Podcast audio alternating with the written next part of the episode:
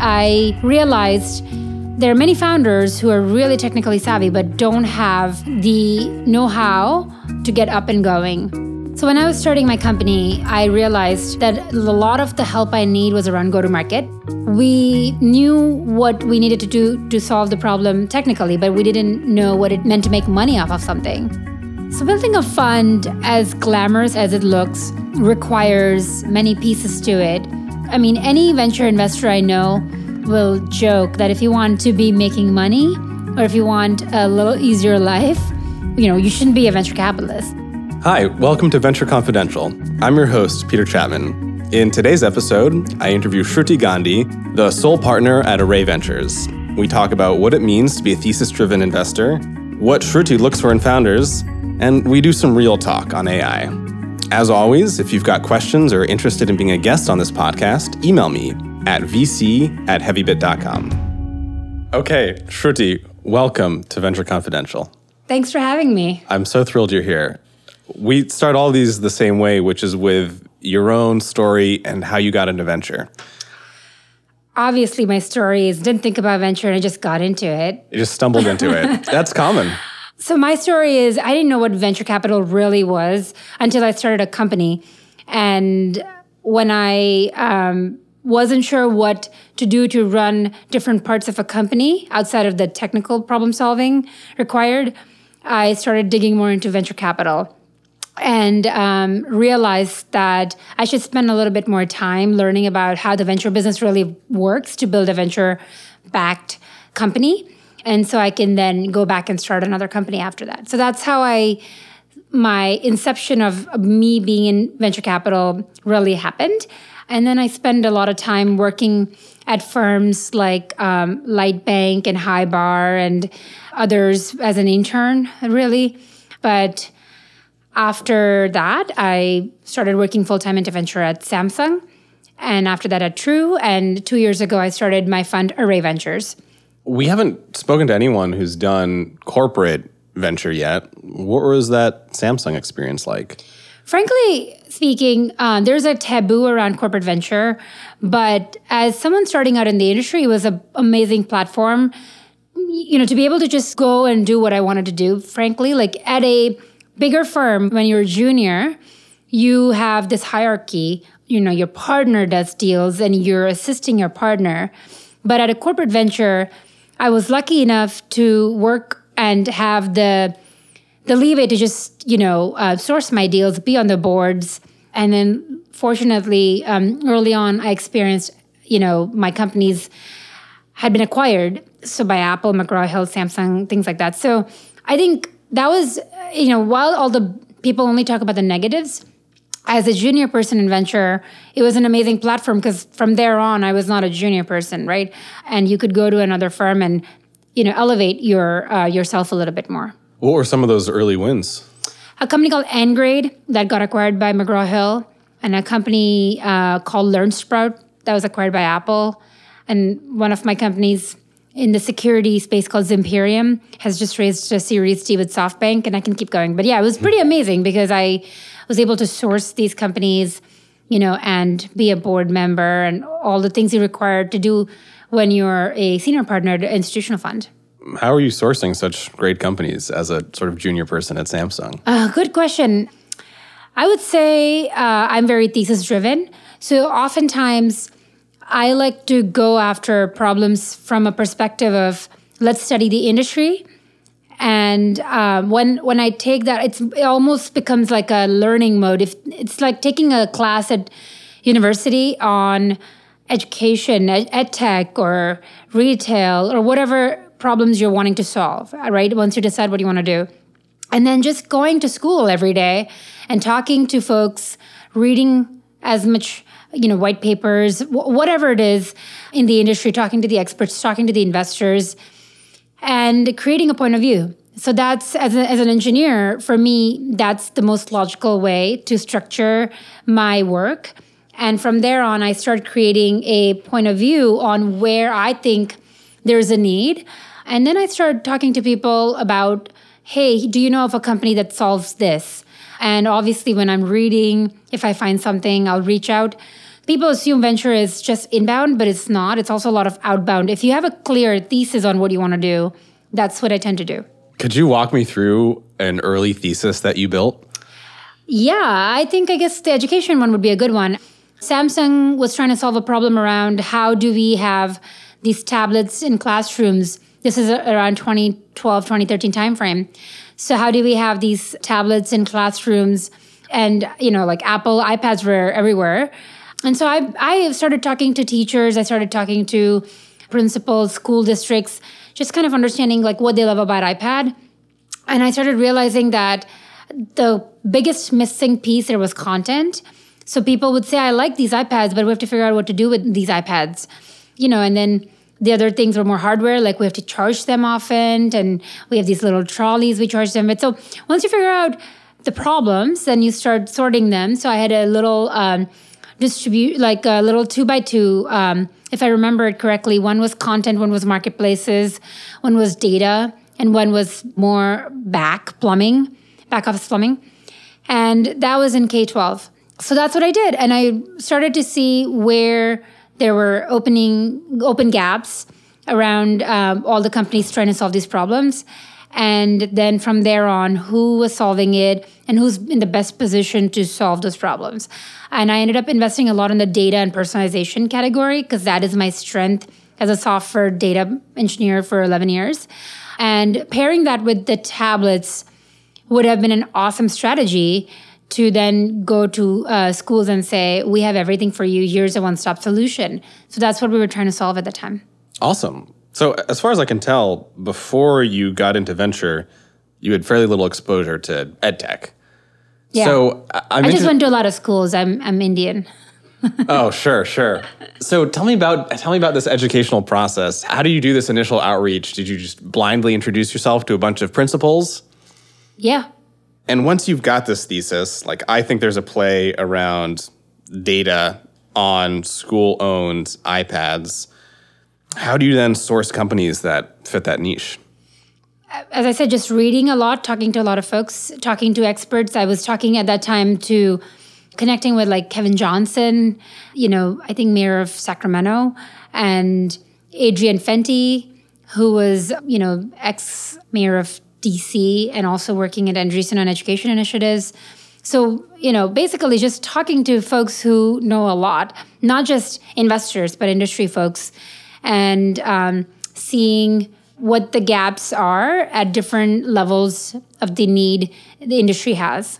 Okay, so you spend two years at Samsung. You realize early on you're a thesis driven investor. You're coming up with hypotheses on what the market needs, and you're doing a whole bunch of research. Let's fast forward a handful of years. It's time for you to start your own fund. What was the impetus for starting your own fund? So, when I was starting my company, I realized that a lot of the help I need was around go to market. Mm. You know, strong technical founders. Uh, my fa- co-founder and I went to Col- met at Columbia. We knew what we needed to do to solve the problem technically, but we didn't know what it meant to make money off of something. And I think having a good set of folks to help you think through that would have been helpful.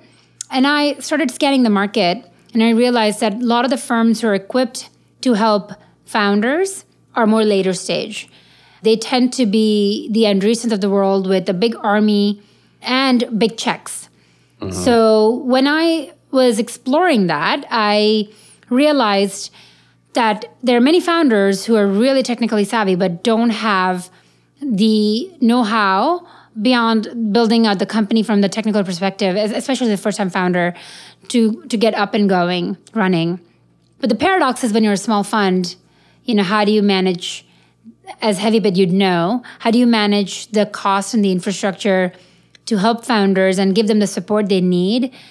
And at the same time, um, you know, go for returns and get enough ownership and all, all of that. I mean, how do you scale your business basically? So to solve that problem, I started Array. And the goal for Array is to help founder from the early days of inception to help them think through their go to market strategy, to help them think through how they get their second wave of customers. So um, usually when when an enterprise founder leaves their job, they have a few friends willing to try their product out, but then getting from that two or three customers to the fifth and the tenth customer often is very difficult as you're you know as you get immersed in product building. And that's what array helps you think through. How do you build your second wave of customers. How do you grow your revenue from zero to a million in 12 to 14 months? And we are programming our workshops events everything is catered around go to market strategy. And uh, doing that more just on enterprise companies and scaling it just for that, you know, not consumer, but enterprise companies allows you to scale it in addition to using a lot of technology on the back end, which is what we do. So, enterprise only, early stage. How early does Array invest? I would call any round that's half a million to $2 million as an appropriate round for Array to participate in. But we call ourselves Enterprise Early Deep Tech Fund. I like that. Enterprise Early Deep Tech Fund. What are some of the common tips you find yourself handing to founders as they think about building that second wave of customers? I think oftentimes founders have their friends. So here's a common story mm-hmm. Peter is a high paid executive at Google. And Peter is agitated about the tools that Peter's forced to use at his company. I call it agitated workforce. Mm-hmm. And then Peter from there on goes and says, Well, let me see if someone's making this outside, if I can buy their product as a customer or whatever. And then Peter scans the market and finds nothing. So then Peter is still frustrated having to use these old tools inside Google or wherever else. And Peter is drinking with his friends and goes, I think this needs to be solved. And Peter's friends goes, if you if you build it, I'll buy it. So Peter's like, really, Tom? And then Tom one, Tom two, Tom three all give Peter this validation. But now what Peter forgot to ask Tom is how much will you pay? And oftentimes the mistake founders make is doing that math of is it worth my time to go build this? And is it big enough of a market? So if Peter builds it to, for Tom, I mean, is Tom going to just pay $5 a seat and his company is, you know, going to pay maybe $50 per month? Is that worth the founder's time to go build a company around it? But often founders are technical founders are very uncomfortable or maybe they're not uncomfortable then they're they forget to ask or make that link. So that's what our diligence involves understanding you know w- what an average contract value would look like. Can this be repeatable? Can the founders do this 10 times in the next 10 months? And is it scalable? Is this a real need so, those are commonly the questions I often tend to ask founders around you know what what exactly did your friend promise? And can you find less former connections to sell this to and build a big business around it? What are some early indications that businesses can in fact turn into billion dollar businesses? What are some positive signals you look for Usually it's a team. Mm. Once I do this problem solving and it's a real enough need and I can do this homework around, okay, I think there's a need for this problem. And from there on, I think this team is the right team to build it. And then this team has the right context and context in the category that they're solving the problem in. I think those are the three big things I look for to then make, you know, make it potentially a large billion dollar business. Uh, we're all it, this is such an early um, business that I can't predict. if I was able to predict, I would, you know, I should I should be a billionaire myself by now. I I'm assuming you're still thesis driven. Very thesis driven. What's a current thesis that you're looking for a company to fit? Uh, health. I, I would say I'm looking at a bunch in health. Uh, there's also blockchain my first job as a developer was in the crypto security group. And then a couple years ago, I developed a thesis in blockchain world, but I concluded it was a little early for us to early invest in early stage. And now I'm back at it because I think the markets are ready, uh, customers are ready. I would say I'm still looking for a lifelong learning education investment category. And my bread and butter is security deals. I, I love anything in that, or the plumbing business of data. So I want something in the edge computing category. So I can keep going, but I have a lot of point of views on yeah, all these. that was plenty. I'd, I'd love to deep dive into just one, and it's come up a lot recently. So we're going to pick blockchain. What's the next blockchain company going to look like? What do you think we should be looking for? I'm sure there are other folks more experts to kind of have a stronger point of view there, but I think for me, I'm looking for something in the enterprise play, which would be around con- smart contracts. Mm. Um, I think fraud or storage of records is very important. Like we, you know, I keep thinking about the Equifax attack that keeps me up at night, frankly, and how something can, you know, there are ways to solve that problem and of how we store our records. Um, so those are the kinds of things I look for. Let's say that you've done your diligence and you feel good about the market, you feel great about the team, you feel good about what the total contract value can look like for this product, and you sign a company. Oh, actually, I should have asked, how much do you invest? You said that rounds are between half a million and two million. Um, when I'm leading, it will be um, either full, you know, full rounds, half a million or so, uh, or I can put a smaller check depending on if someone else is leading. Uh, do you have a preference for whether or not you lead? If it's an industry I know well, yeah, I want to lead. Cool. And I know that you've invested across a wide range of enterprise plays. Uh, is there sort of a Shruti playbook that you find yourself applying to companies after they've joined your portfolio? Um, yes. So it's the same things we do during diligence, which is understanding who their fourth, fifth, or tenth customer is.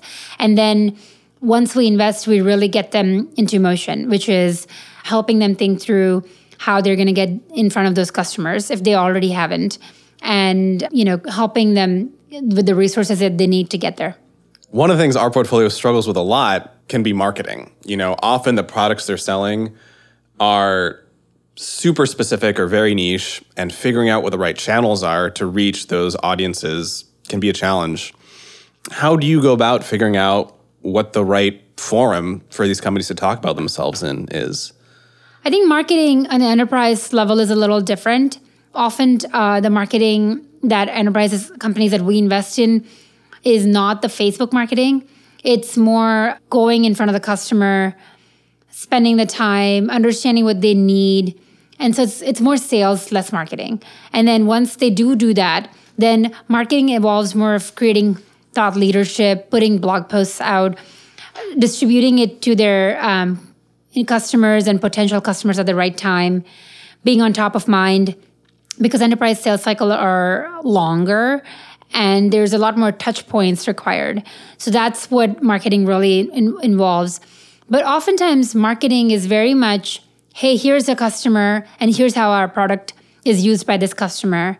And so it's developing case studies and and as I said, more more thought leadership. So it's it's different than um, like a consumer marketing. So that's how we help them think through that. And do you help them distribute this content? No, that's no. not what we do. We have firms we work closely with, but we don't distribute the content for them.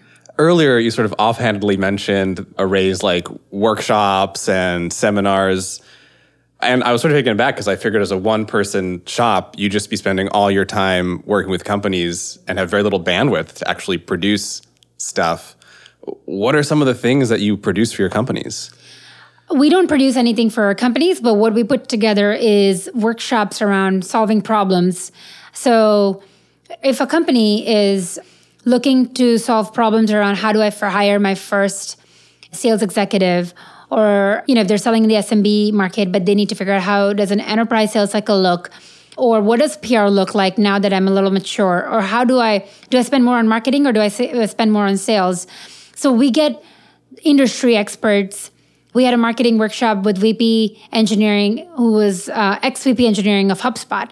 So we have folks like that who come in, really talk to our companies, and really give uh, coaching in a one small one to many forum. So that's the workshops, and then we also connect them one on one with the right folks at the right time when needed. Do you publish any of this stuff? We try to when we can, but oftentimes it's uh, also very. Um, you you know if you want real help you know you have to be more uh, open to uh, sh- sharing your dirty laundry and you're not going to do that if it's being recorded at the early stages so the founders are not comfortable with that so we really take our time to figure out if it you know i know this is a market where everything is about sharing and the more you share and more pr that's out there there is more attention you get but we've solved for that by creating thought leadership around podcasts we put out there or um, blog posts we put out there. We're very thoughtful about what we put out there, which is all around enterprise deep tech.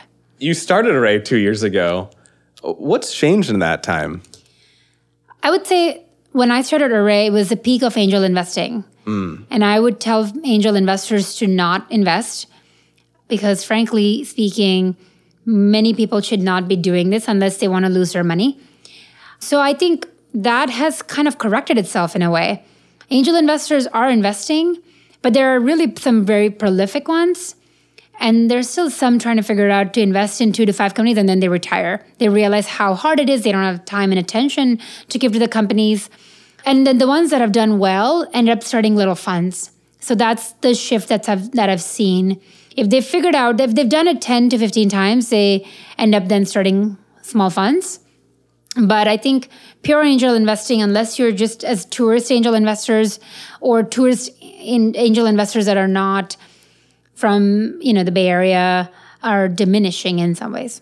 What about Array itself? Have you found yourself shifting focus or changing the way that you engage with companies at all? Shifting focus, I think the storytelling has shifted a little bit because suddenly AI, the word has gotten so popular, and I find myself really not you know, I, as an engineer working on data and uh, prediction and automation and all these problems for 17 years now, you know, and having a master's in computer science at Columbia, AI as a buzzword has really bothered me. Mm. Um, so I'll go talk to folks and I say I do deep tech, and then they'll be like, "So is it AI?"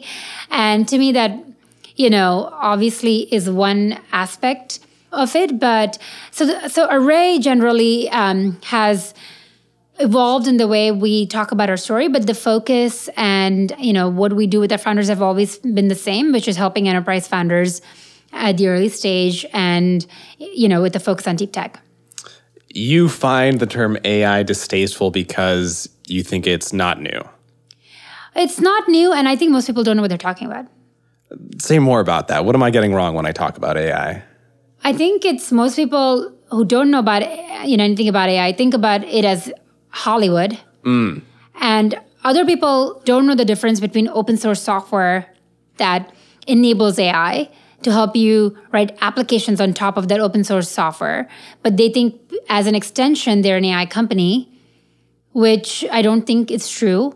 And then the third category of founders don't really have access to unique data and really defeats the purpose of currently the kinds of problems AI can solve. So I think that's where I find people don't really open the hood or under the hood to understand what AI really means. And I often find those conversations very frustrating. And I often find it um, when a founder comes and pitches to me that they're an AI company, I don't want to be, you know, mean to them, but it to me, I really want a clear definition of what AI means to you and how you're different. What are the successful ingredients for maybe we should use the term machine intelligence. I don't or... think that's that better, but yeah. Okay, what's the what's the right? I don't think there is a word. you think that as a category, it's sort of illusory. Well, I think there's you know smart algorithms, more better data, cleaner data. All of those things you can use as solving problems that can enable you to have a specific outcome. But in terms of AI as a company, I don't know what that means. If you're an AI company, I don't know what you're really doing. So I tend to think, Array tends to think about this as a perspective of what are you solving for and exactly why are you technically different. Mm. Let's just start there, right? Um, and so, you know, when we invest in AI, we solve for problems like fraud detection. We solve for problems for like plumbing, cleaning data. Half the data scientists out there don't want to touch dirty data. If you don't have clean data to work with, you don't have no AI basically. So that's what our companies, one of my companies, Openprise, solves that problem. One of my companies, Simility, solves the fraud detection problem with machine learning. So that's how I look at AI and the kinds of problems the companies are solving. And then their access to create or, or use data uniquely. Can you tell me more about Openprise. You said that Openprise is involved in cleaning data and the plumbing of a data pipeline or data infrastructure? What are they doing? you know the, we we call it garbage in garbage out which is um, if you're creating bad entries in a salesforce or a marketo or hubspot or pardot or whatever any of these databases and if you want to access that data today marketers are afraid you know people are spending thousands of dollars on lead gen but they have all this leads right within their own uh, databases that they don't know how to access. So this company solves simple problem of enabling you to use your own data for whatever problem you're trying to solve by cleaning it up and normalizing it and deduping in anything you need in terms of plumbing and you won't even know it's doing its job in the back. And so we call it new MuleSoft with better workflow integration things as such. What did you like about that company?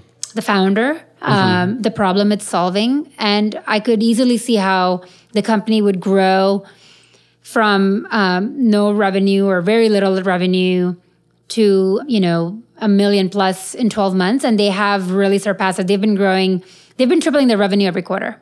You've talked a little bit about how important a path to revenue is for you and the diligence you do around how much companies can sell their products for. I'd love to hear more about what you look for in founders. So I look for hustle. I look for something that um, the founder has, you know, a chip on the shoulder to prove something. I often find that people who are not given the chance all their life tend to be that personality. So that, funny enough, ends up being a lot of women, minorities, immigrants. So I, funny enough, am all of the above. and um, I think when you're not given the right platform, you want to prove something. So first time founders tend to be that. I know people have in the in the industry talk about second time founders, and I love serial entrepreneurs as well. But the hustle has to continue to stay.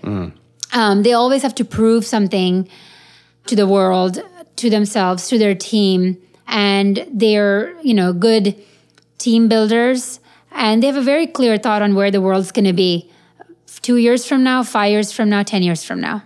How do you test for hustle when you're talking I don't test founder? for anything. It's a conversation.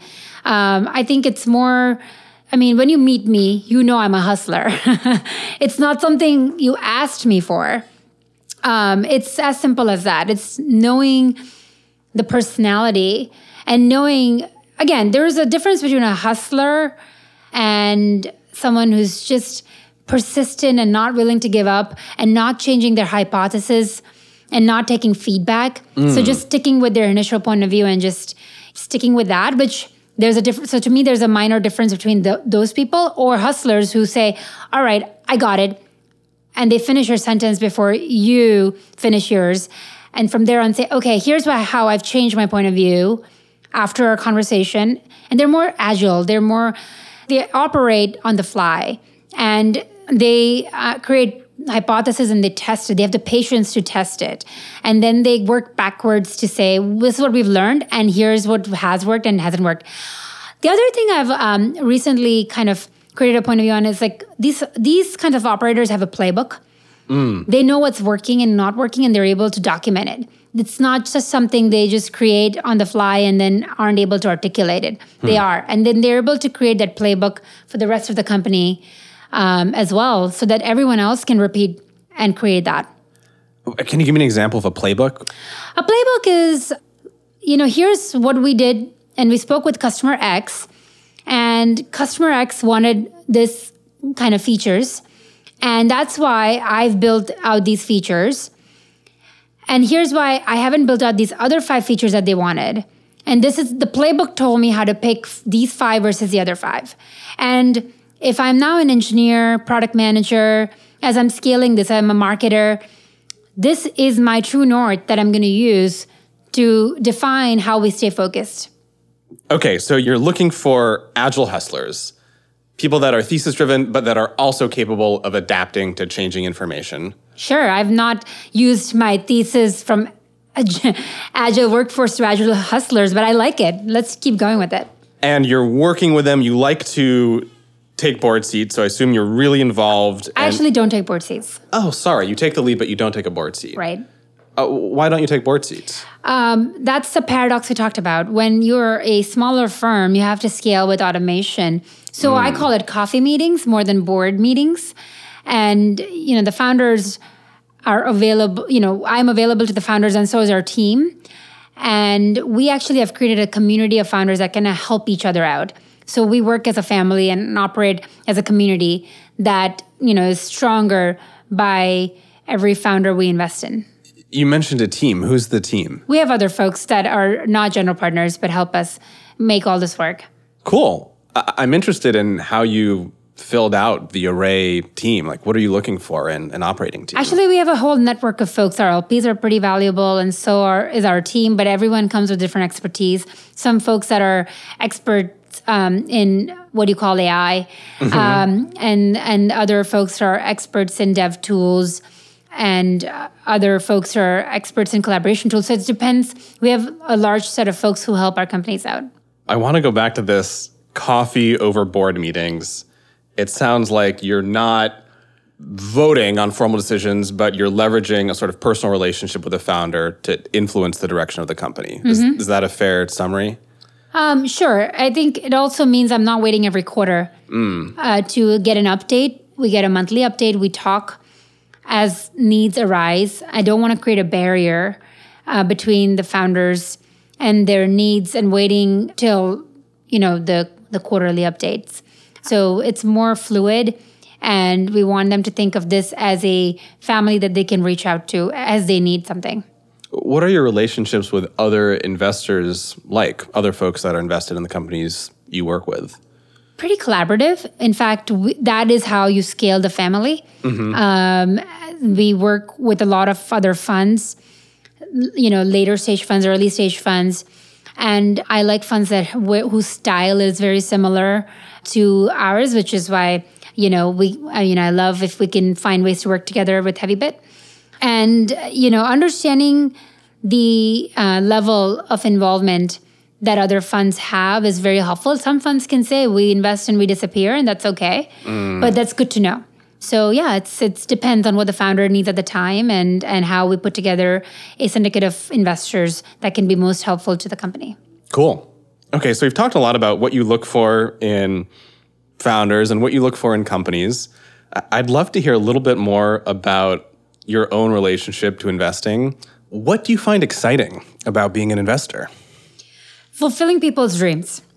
I love that because when you're thinking, the moment you decided you're going to quit your job and solve this problem, you're full of ideas.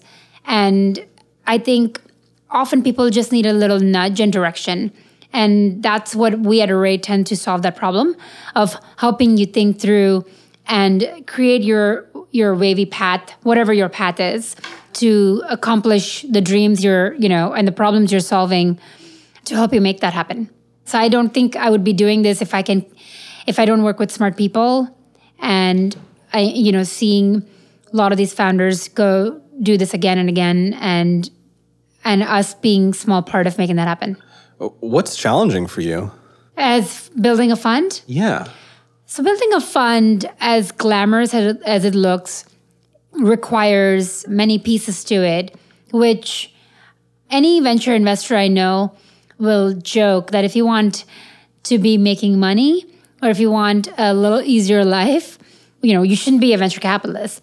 So it's not particularly challenging as it's many opportunities of where you go and start a fund that's different enough uh, in the market where founders want to work with you. So keeping and staying relevant there is the most exciting thing, but also a lot requires a lot of work to, you know, entice a founder to take your capital over someone else's capital. You're not the first person on this podcast who said that winning a deal is not trivial. And I realize it's a it's a complicated process. There's not a single golden rule for it. What are some things you find helpful in courting founders? Actually, we don't have to do other than anything other than what we're doing today during the diligence, like talking through industry expertise, helping founders think through their customers go to market really helps you know you establish a point of view and, and a strong expertise and it demonstrates to the founder that you know something more than just another check that's coming through so that helps us really win deals in the industry and so there are a few founders you know, that we've not been able to invest in just because of uh, other reasons, which is the round dynamics and capital, minimum cat- capital required, people, you know, all, all of those other things, you know, that's the reason. Otherwise, it's usually what we do. There's no, so there's no different thing we have to do, which is awesome.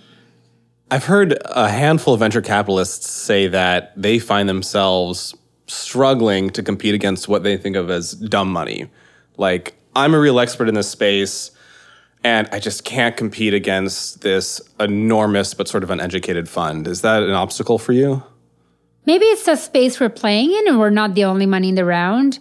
But if there is a decision that the founder has to make between dumb money, if you want to call it, uh, or tourist money or retail money, I would say more more people who don't know the industry well versus you, uh, we tend to win those deals pretty easily.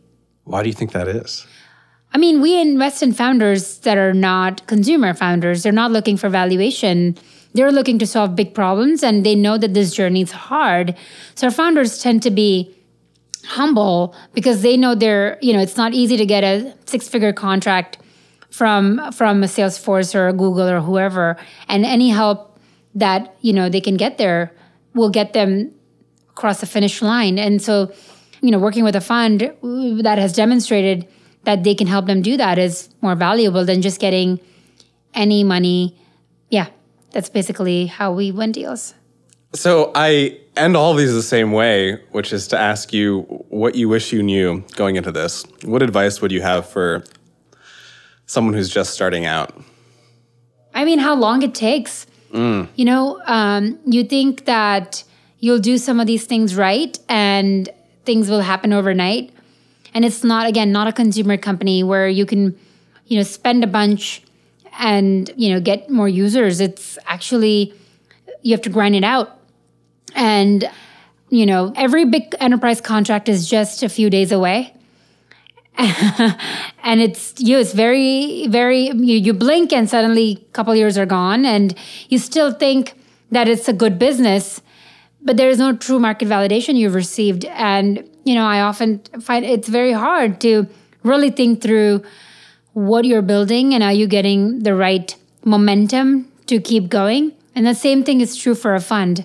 So i would say that it's a long journey but you have to constantly reevaluate if you are needed in the market with the next new fund being started are you still relevant and why does a founder need your capital over someone else's and how can you return you know 10x plus for your investors um, because that's that's also very important Shruti, thank you so much for joining us. thanks so much for having me here It's been a real pleasure.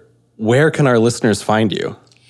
We have a podcast called Array. You can find it on itunes or um, soundcloud or wherever your um, preferred medium to find your podcast.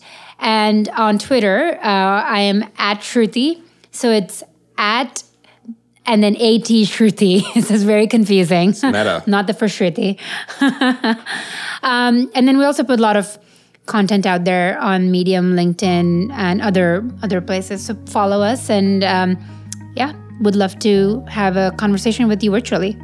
Especially if you're involved in smart contracts and fraud detection. Yes. and anything nerdy, technical, geeky. Thanks so much, Shruti. Thanks for having me. Thanks for listening to this episode of Venture Confidential. Venture Confidential is brought to you by Heavybit. To learn more about Heavybit, visit heavybit.com. And while you're there, check out our library, home to great educational talks by top investors, entrepreneurs, and other industry leaders.